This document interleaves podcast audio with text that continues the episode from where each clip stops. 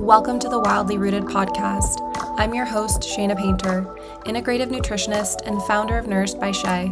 I'm on a mission to redefine wellness from obsessive, rigid, and restrictive to balanced, vibrant, and joyful. I'm so honored and grateful you are here. Let's get rooted. Welcome back to the podcast. Today I am joined by one of my longest and best friends from all the way back in middle school.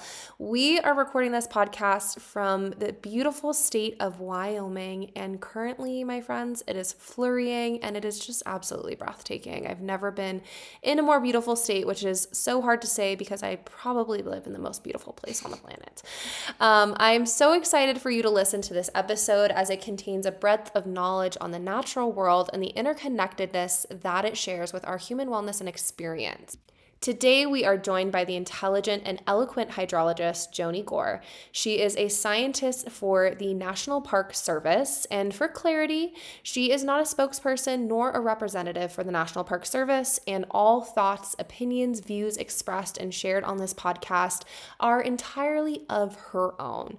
Joni is an experienced whitewater kayaker, a whitewater rafting guide, and an avid hiker. Let's get rooted.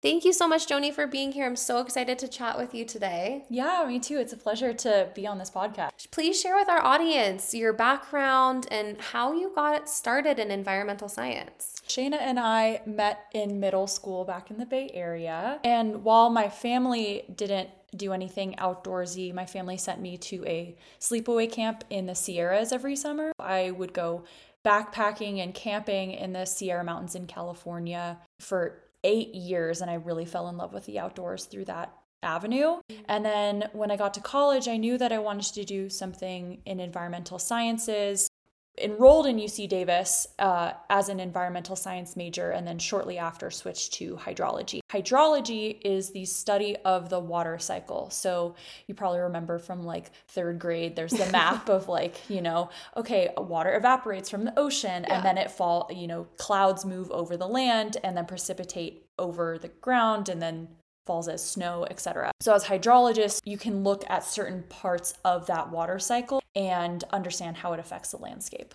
After I got my degree in hydrology, I had an internship for the National Park Service in the Wild and Scenic Rivers program. And the Wild and Scenic Rivers program protects certain designated rivers across the United States that are designated for their natural, cultural, and recreational values. Mm. So, for example, the Merced River that flows through Yosemite is a designated river because we want to sustain its free flowing and natural quality because it's such a you know beautiful resource mm-hmm. so i was working with that program for three years and then i decided that i wanted to go back to grad school and i got my master's in applied geosciences from the University of Washington, and I specifically focused on fluvial geomorphology, which is quite a mouthful. That is this study of the form and shape of rivers in relation to the rocks and soils around them. Wow, that's so fascinating. Yeah, it's pretty cool and super applicable to the landscape today. After grad school, I was lucky enough to get a job at a national park in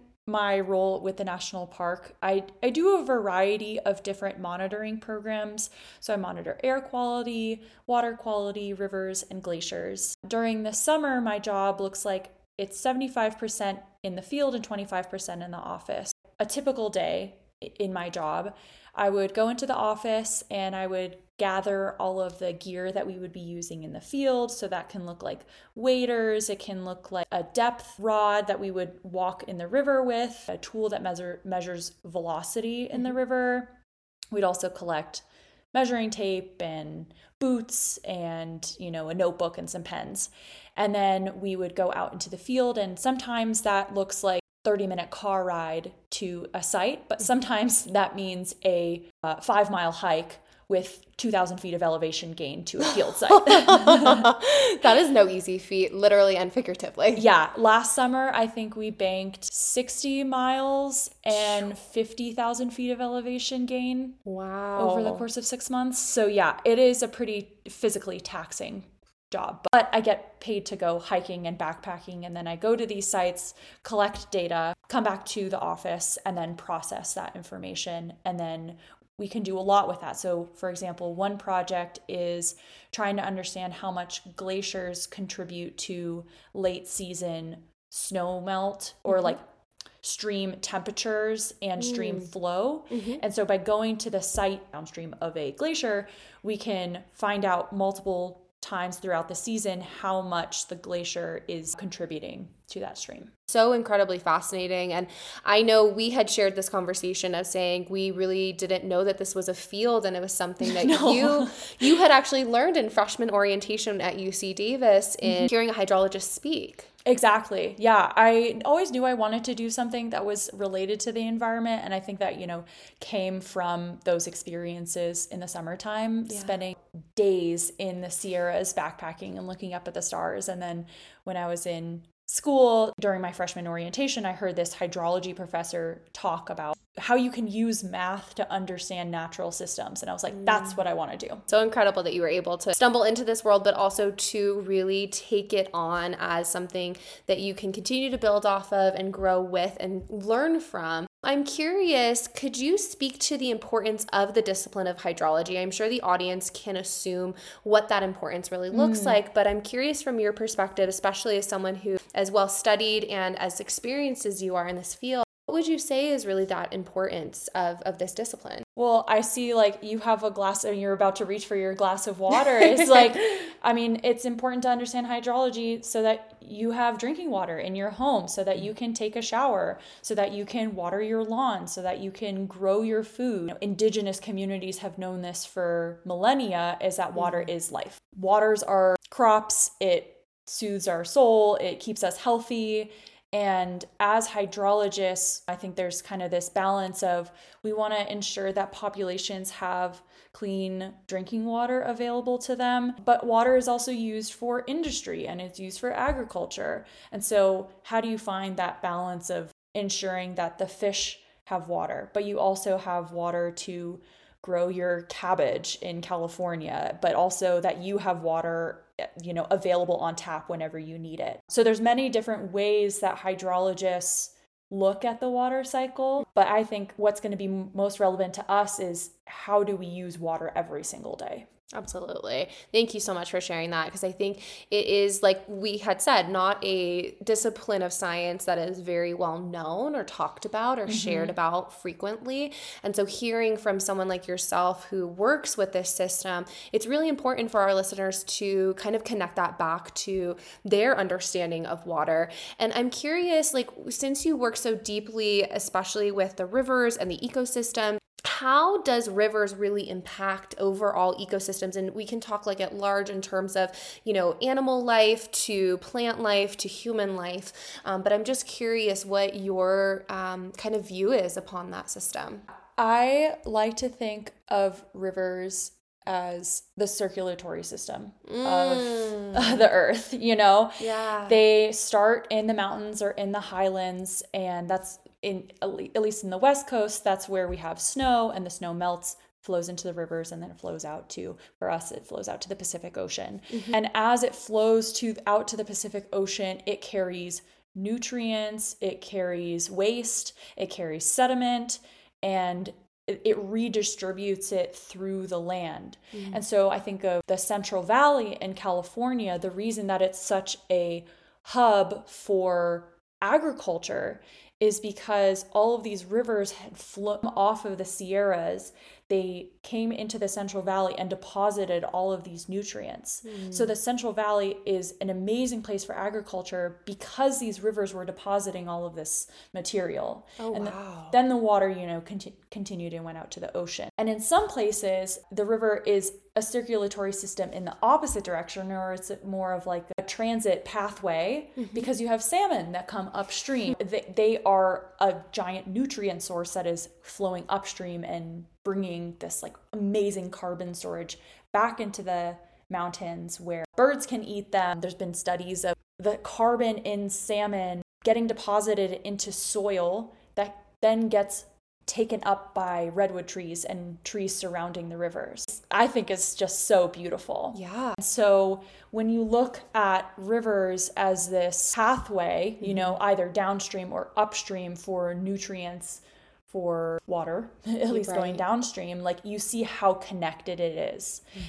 And our planet has evolved over millennia. When we're thinking of like human lifespans, Yeah. the earth has evolved around rivers. I love that parallel connection between the circulatory system of the body and like understanding that and applying it to the understanding of the rivers and how they play such an important role in the ecosystems. So fascinating about salmon. I could have never ever known that except for from hearing it from you just now. How, in your opinion, is there a parallel between rivers, lakes, just water in general, and our human health? I mean, there's always the like, and correct me if I'm wrong, but the statistic of like, oh, your body's like 98% water. I think it's around 70 to 80%, but yes, very close. but it is a very It's we a are majority. Yeah, we are more microbiology and water than we are human cells. So Yeah. yes, there, there's a lot of water there. Some people say like, oh, I'm so affected by the full moon or the new moon, Mm. and you know, the moon also affects the tides in the ocean. So our bodies contain so much water, and we thrive when we have more water. But more importantly, the quality of the water is indicative of our health. Absolutely. whether that's in our body is like if we have a bunch of water and we have we don't have like toxins moving around our system like we're usually doing pretty well mm-hmm. and then i think of like pristine lakes or pristine rivers especially in the headwater system so like up in the mountains like they usually haven't been impacted by agriculture or industry So sometimes you can drink the water straight from a stream i still recommend treating it like Let's not get Giardia. yeah. You can, for the most part, filter it. As you go down the watershed, you go closer towards to the ocean for us. That's when you start to have these toxins that are introduced to the environment, to our water bodies. Why would you want to pollute something that's sacred, whether Yeah. that's your body or this landscape?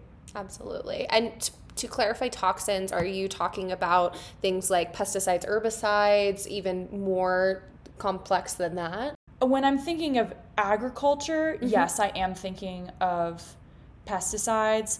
And then in terms of like industry, we can think about heavy metals. We can think about PFAS, which is uh, a material that's in like a lot of non-stick items. Oh, yes. Throw away your nonstick pans, everyone. yeah. So it, it can be a variety of different things. Yeah, most certainly. And I know most recently there was this very traumatic experience in Ohio of um, Yeah. a particular substance, vinyl chloride, if I'm not mistaken, that was released into the water system. We don't have to talk too much about that because that's an evolving situation. But, you know, it's chemical compounds like that that even can be accidentally released into the water that can then further impact our health on varying degrees, including things like cancers, lymphomas, chronic disease, and various other conditions that can manifest from polluted or toxic water. We know that there's such deep interconnectedness between humans and nature. I am reading this book right now called The Body A Guide for Occupants by Bill Bryson. There's this section that he talks about immunosuppressive drugs and i think this relates to how are we and nature connected in the chapter on the heart and blood bryson is talking about these drugs that are specifically used to allow transplants so Um, like kidney transplants, things like that. yeah, I'll just read you the quote. Then, in 1969, an employee of the Swiss pharmaceutical company Sandoz, named H.P. Frey, while on holiday in Norway, collected soil samples to take back to the Sandoz lab. The company had asked employees to do so when traveling in the hope that they would find potential new antibiotics. Frey's sample contained a fungus, I'm just going to refer to it as T. inflatum, which had no useful antibiotic properties but proved excellent at suppressing immune responses. Just the thing needed to make an organ transplant possible. Hmm. This company specifically asked people when you are traveling, will you collect a soil sample? And we're going to take whatever fungus or spores are in that soil sample and we will build on it and see what it can what kind of medicine we can get from it. It just took this guy traveling to Norway for us to create the drug that allows us to have organ transplants Wow. And and have them be successful. and have them be successful. That's yeah, and, and allow our body to handle, you know, uh, somebody else's organ inside of you. So I think that that speaks to we still are discovering ways that we are connected with the natural world. And That's why I think stewardship of our public lands, of nature in general, is so valuable because we still are figuring out how we support one another. And if we decimate forests, if we decimate an entire species, that could have been the cure to cancer. That could have been the cure to Alzheimer's. Like, who are we to say what that could have done? For example, I think of that there's been so many plots to decimate the Amazon forest, mm. which is one of these like incredibly biodiverse places right. in the in the world. Why on earth would we decimate it when it could hold all of the medicines would support us as a human species. I think going back to that piece around drugs and the origination of drugs, most people don't understand that a lot of pharmacologics are based off of herbal plants and medicines mm-hmm. that they can be traced back. You know, herbal medicine has been a practice for eons, keeping humans alive and safe and healthy. That, you know, if you start to tamper with that ecosystem, you're also tampering with deep medicine that has kept our species around for a very long time. And it is a delicate balance balance between moving forward in a progressive modern world and also trying to maintain cultural ancestral lineage, ties, and connection to the land. And, and I can see how in this modern day and age, it is becoming more stickier to find what is that gray mm-hmm. area and what is that line between creating things like deforestation that completely erodes and eradicates populations of plants, animals, and thereby, you know, smaller creatures, just even thinking about bugs in general we've lost so many insect species over the past 20, 30 years at very alarming rates that it, it is really a um, eye-opening concept for us to just take a deeper look at the practices in which we hold and, and how that further impacts our connection with the earth and, and how also too it impacts our survivability on the planet as well. Yeah, you know, late stage capitalism doesn't exactly help this process like not at all because it's very short-sighted. And you know, we were having this conversation earlier about indigenous land practices. Yeah. I will say there is a long and storied history with Native communities in the United States and across the world in terms of land management. In the past, this is my own view, but the Park Service and other federal land managing agencies and the United States government eradicated entire communities from their homelands. They had, they had been there for tens of thousands of years. In eradicating, I mean they strip them of their dignity, murder them, and then put them on reservations, which is a awful part of our history. And we can't move forward until we acknowledge that that happened. These communities understood how to take care of the land. Mm. And how to keep these resources around. And we were talking about California fires mm-hmm. and how one big issue in the Western United States is fire management and forest fires. And there's been this, you know, colonizer tendency to say, like, don't burn anything, fires are bad, it's not good for the ecosystem. Right. But native communities, and I'm thinking of uh, some specifically in Northern California, have always lived with fires and initiated fires because it did help the landscape. In California, there are certain tree species where their uh, cones, like the pine cones, don't actually open unless they're heated until they reach an enti- they reach a certain temperature. Wow. Yeah. So you need so they have evolved for fire. Mm-hmm. And these native communities, they figured out okay, you have to set the forest on fire at certain times of the year or if it's been a dry year, maybe you don't want to set it on fire because then you have more fuels. Maybe you want to set it on fire during a wetter year, etc uh, and I haven't had these conversations with them, but these are the types of things that you have to think about in terms of forest fire management. But that's to say that the, these communities have evolved with the landscape and they understood what gifts the landscape can provide for them and Absolutely. what they can give back to the landscape too think especially as individuals who whose family came here and is not of indigenous descent you know it, it's a very it's a topic that i think needs more voice and uplifting around specific indigenous voices because really their connection to the land i mean even just the description of how certain like pine cones need to be heated in order to be open their understanding of that is how does that then give back to certain species that then feed our bellies mm-hmm. that that also to create and lend its hand in things like regenerative agriculture, which is really the practice of the land and um, ecosystems of the land taking and tilling and taking care of itself. So mm-hmm. it's its own self-servicing system, if you were to think of it that way, kind of like the human microbiome when it is optimized. Um, just want to make that very clear that it's its own self keeping system that always has, almost if we were to parallel with the US government, these checks and balances that maintain the stability of that inherent system. And so I'm curious, you know, from your experience specifically with water, is there any lessons that you have learned from water that you'd like to share with the audience? You're along for the ride. Figuratively and literally. I think the biggest lessons that have come from water come from my like experience whitewater rafting. I've been lucky enough to go on not one but two rafting trips down the Colorado River through Grand Canyon National Park. The first was in January of 2019 and it was a 19-day trip with 15 people and I was rowing my own raft. So that was like 18 foot long boat, probably weighed about a ton. I actually have a different rating system. Grand Canyon is on a scale from 1 to 10. Class 10 rapid isn't necessarily a class 5 rapid elsewhere. Mm. It's just like its own internal rating system. It also depends on the flows and conditions and whatnot. I would say that the rapids are about class 4. Okay. But the biggest rapid is called Lava Falls. And if you haven't t- uh, seen it before. You should look at YouTube for some videos of what it looks like. But it's enormous. When it comes to running rapids, what you do is you first you scout the rapid. So you pull your boat to the shore just above the rapid. You walk down to the rapid, you take a look at it, and you look at the rapid and you f- try to figure out where you're going to go. You say, okay, there's a rock right here, there's a big wave right here. I want to start left and work right, etc. So you you come up with a plan. Once you're in the rapid, you have to hope that you did the best you could to prepare. Mm-hmm. And things are going to go wrong. They mm-hmm. just do. There's going to be a rogue wave that knocks you sideways.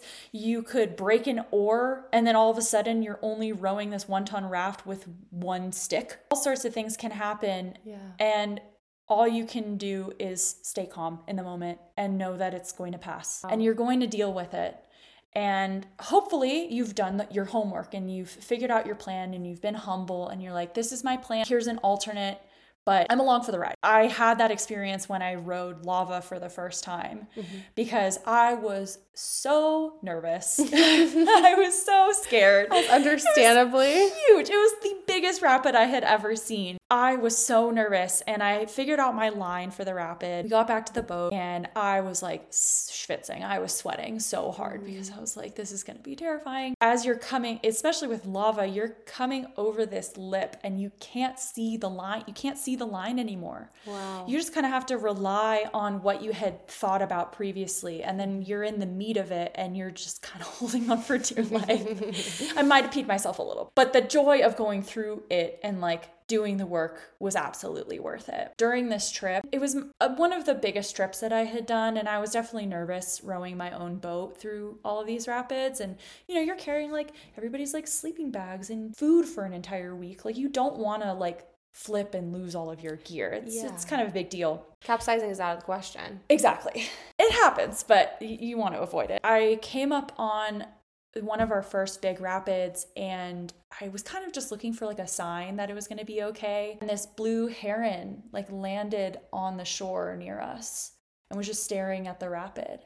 And I was like, that seems that feels like a good sign. I ended up seeing a blue heron at every rapid that we would scout and look at. And I was like, wow, this is such a good omen. And then the day came when we were going to run Lava Falls and I didn't see a blue heron. I was terrified oh my God, it's not here. Like, what am I going to do? Which also, like, you know, fed into that anxiety of, you know, how am I going to get through this? We get to Tequila Beach, which is the beach right after Lava Falls. Everybody gets some bottles out and you celebrate getting through the hardest part of the Grand Canyon. One of my friends asked me, you know, how was your run through Lava Falls? And I throw my hands up in the air as if to say, as if I'm about to say, oh, it was like, it was terrible, or like I, I didn't make the right line. And I throw my hands up in the air and a bird poops on my arm.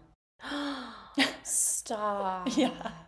Oh my gosh. So there was like this beautiful, deep, like spirit guide through this bird that was just there, reassuring you that you're going to make it through this and almost pulling back and, and kind of like in this human experience where it's like we can only be reassured up into a point to where we then have to leave our comfort zone and just fully rely on trust and faith that we're going to make it through and things are going to be okay. Mm-hmm. And then there's also sometimes once we get through that, that end point, that finish line, there is this validation validation and and that mm-hmm. was that was the poop yeah. That was the poop. Exactly. How yeah. incredible. And it sounds like from that experience you really learned that through through water that you have to kind of hold this faith believe and trust and know that things will work out. But also you, know, you can plan up to a point but mm-hmm. it's kind of like that saying you plan and god laughs. Yeah. And it's because there's so much unpredictability in this lifetime and this human experience that we can only plan up until a point to where we kind of have to and I have this tattoo on my left arm and it says let go and let God and it was a quote from my nana who had always said this especially in times of challenge but really just allowing yourself to feel unified with this overall experience of existing in this life and and allowing it to just unfold the way it's supposed to. Yeah. Yeah, absolutely. Is it's still important for you to do the work. Yes. It's still important for you to try and understanding that the result may not be exactly what you anticipated, but I think at least for myself, feel that things work out how they're supposed to. Absolutely. And you may not always see it in the moment. And uh, you know, I do want to be cautious of like thinking about trauma and loss. And this is a conversation that I've had with my best friend who's a therapist. I don't ever think that that's like a plan that right. for that to happen. I mean, you know this and I can share it with your listeners is that I lost my mom to breast cancer when I was 5 and that was obviously quite traumatic. And then dad ended up getting remarried, and I gained a stepmother and a stepsister. I think of I thought of my stepmother. She was my mom. She was the one who raised me. And she passed away when I was 25 from early onset Alzheimer's. I don't think either of those were the plan. Those were the rogue waves that set me off course. And the way that I've come to think about those events is like those events don't necessarily have meaning, but I have had to add meaning to them. Mm. I have had to move forward despite those. Yeah, events. most certainly. And like find the lesson and the deeper understanding of it all in terms of how do you grow from such a a challenging experience that really just turns your world upside down and and then moving forward in a way with dignity and grace that really helps aid in your continued experience but also too in honoring their legacies and, and really representing them in, in your life mm-hmm. i have one last question to wrap up today's episode with i'm curious especially as someone who as an as an involved in environmental science as you are are there any tips that you would like to share with the audience on how to become stewards stewards of the land and also too like can you expand upon what stewardship means to you those are great questions stewardship first starts with your backyard like with your ecosystem mm. and so many people nowadays do live in these urban areas and it's really easy to get disconnected with your landscape. One thing that I think is really important to acknowledge when it comes to land and stewardship is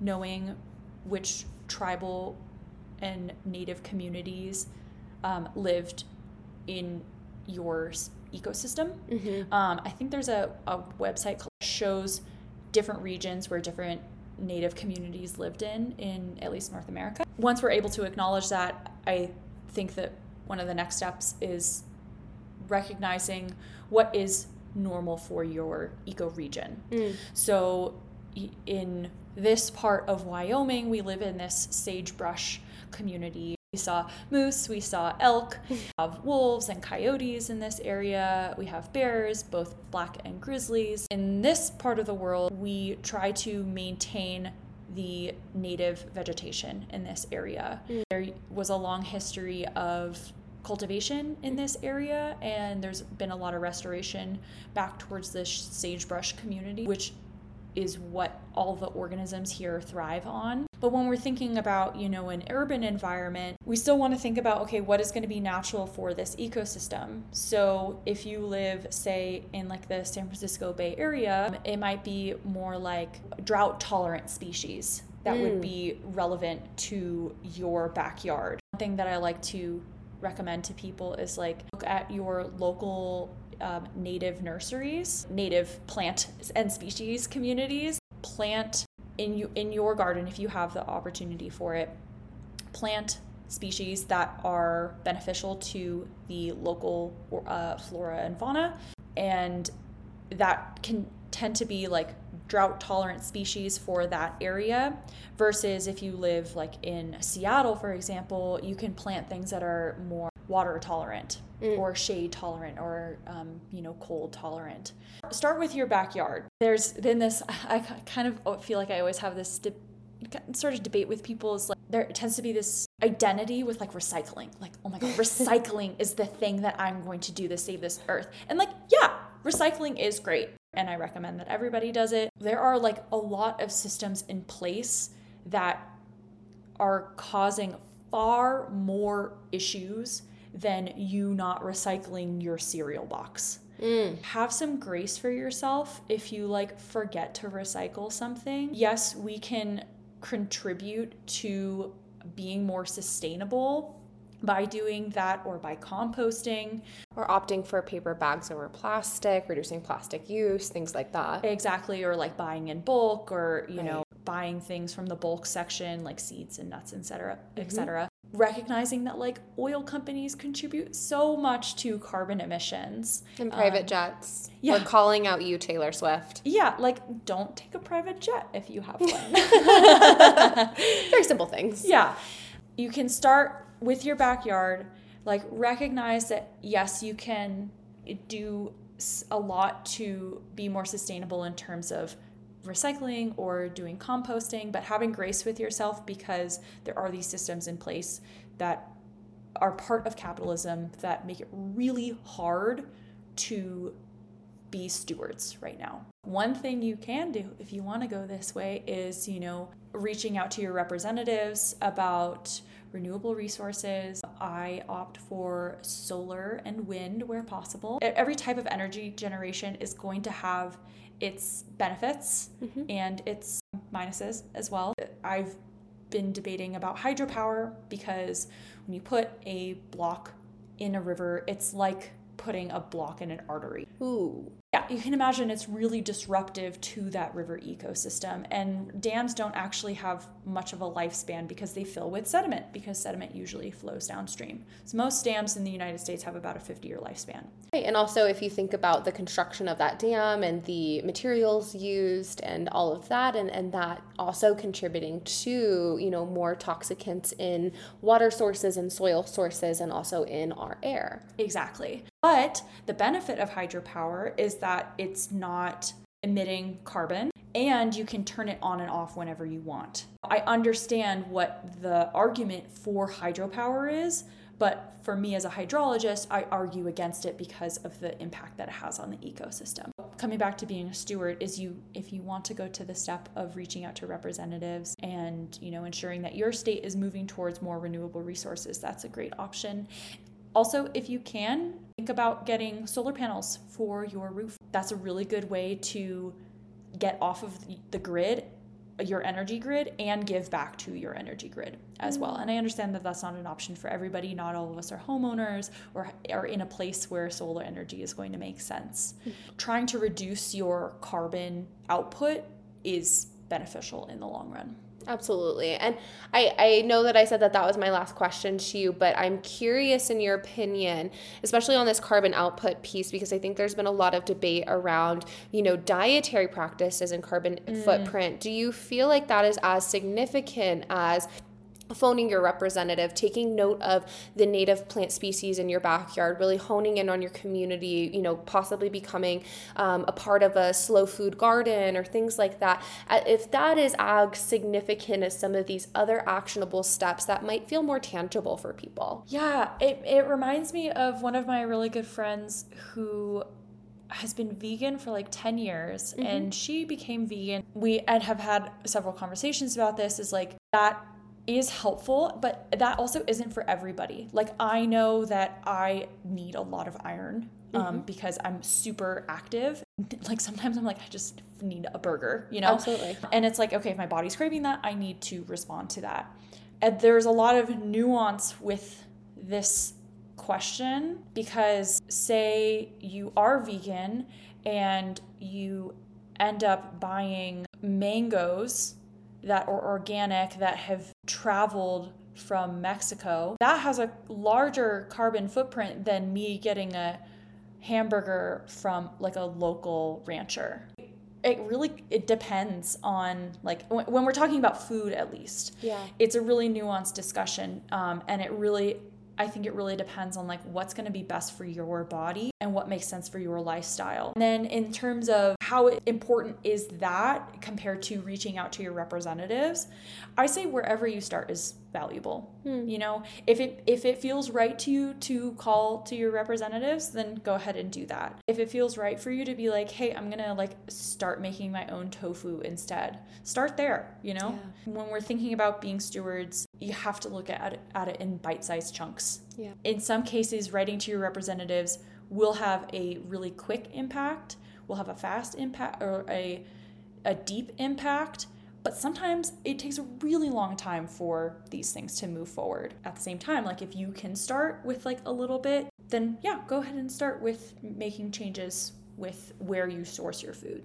Mm, I love that. And I love that you brought up the aspect of nuance because I think there's been a larger conversation around regenerative agriculture specifically and, you know, how there is nuance, even in the mango example that you provided, in terms of sourcing our food, but also to how these animals actually contribute to lower carbon footprint based upon their just own existence and natural movement and corporation with the land and, and how that is also really relevant and impactful, especially looking at topsoil today, where we are at the point where topsoil is incredibly nutrient depleted, which is why a lot of people, especially in the United States, experience things like magnesium deficiency because we are not um, providing the land with the proper nutrient density and things that might come from manure or, you know, from a hoofs of a bison or a cattle or whatever animal from, you know, the chickens scratching up the soil and moving pollen around, things of that nature. But then also, too, on the other regard of, you know, meeting yourself where you're at and, and seeing, you know, can I go for a meatless Monday? Does that feel like it's something that's supportive in my life, but also too with my relationship with food and with my body and my relationship with the land? And I love that you bring it back to whatever feels most comfortable, but starting in small chunks that mm-hmm. really work for you and your lifestyle in order to just give back to this beautiful earth that we all call home, that we all have the desire to take care of. And at points feels very overwhelming to take care of, but remember remembering that, you know, every small bit of what we do matters, but also to taking a step back from that and remembering that we are only individuals and mm-hmm. there are larger corporations and and powers that be that do have a substantial impact in Absolutely. the quality and the health of our planet mm-hmm. and so not only voting with our voice um, you know sharing our opinions and speaking with representatives of our counties of our states but even voting with our dollars you know you brought up the beautiful point of, of shopping locally and sometimes that is not financially feasible for everyone. However you know if you can get into touch with you know farmers and and individuals who are ranch hands and ranchers there can be certain community aspects that are created. I know specifically, I've had the opportunity and the privilege to travel to the islands of Hawaii a lot of the past few years, and there's such a beautiful community that's interconnected. Of I grow mangoes, you grow avocados. Let's mm-hmm. switch. You yep. have you have eggs. I have cheese. Let's switch. You know, there's there's various ways that we can go back to bartering. Bartering, yes, and and also also being reliant upon community and each other rather than larger corporations that have such a monopoly of not only seeds but influence on the land and how that land responds, that we can even take our power back in very small ways by, like I said, being a part of a slow food garden or, you know, just growing food in our backyard or even herbs. I hope that you have not only felt enlightened by this podcast, but also to feel like you have a deeper understanding and knowledge of the science of water, the science of our planet, and also how deeply connected it is to our human existence. And I just want to say a huge thank you to Joni for taking the time to share all of her information and knowledge with us today, and also too for for being here. Is there any specific place that we can find you or that we can learn more from you? You can follow me on Instagram if you want to. My handle is baloney butt, um, B A L O N I. I B U T T. Awesome. Um, and I I share uh, you know a smattering of different things, but every once in a while I do post about um, either my adventures or things that I'm seeing in the news and how it relates to being a steward of our earth. Beautiful. Yeah. And I will say she has the funniest videos on TikTok about glacier gherkins, um, which are small little pickles, and she dresses these pickles up in various ways. My and my TikTok handle is call her river. Mm, such a beautiful name. Well, thank you so much again, Joni. Yes, of course. It was a pleasure being on your podcast. Thank you for joining us for an episode of the Wildly Rooted podcast. Be sure to subscribe to the podcast if you enjoyed today's episode. I'd also love to hear from you, so leave a review if you wish, and I can't wait to catch up with you in the next episode. Bye!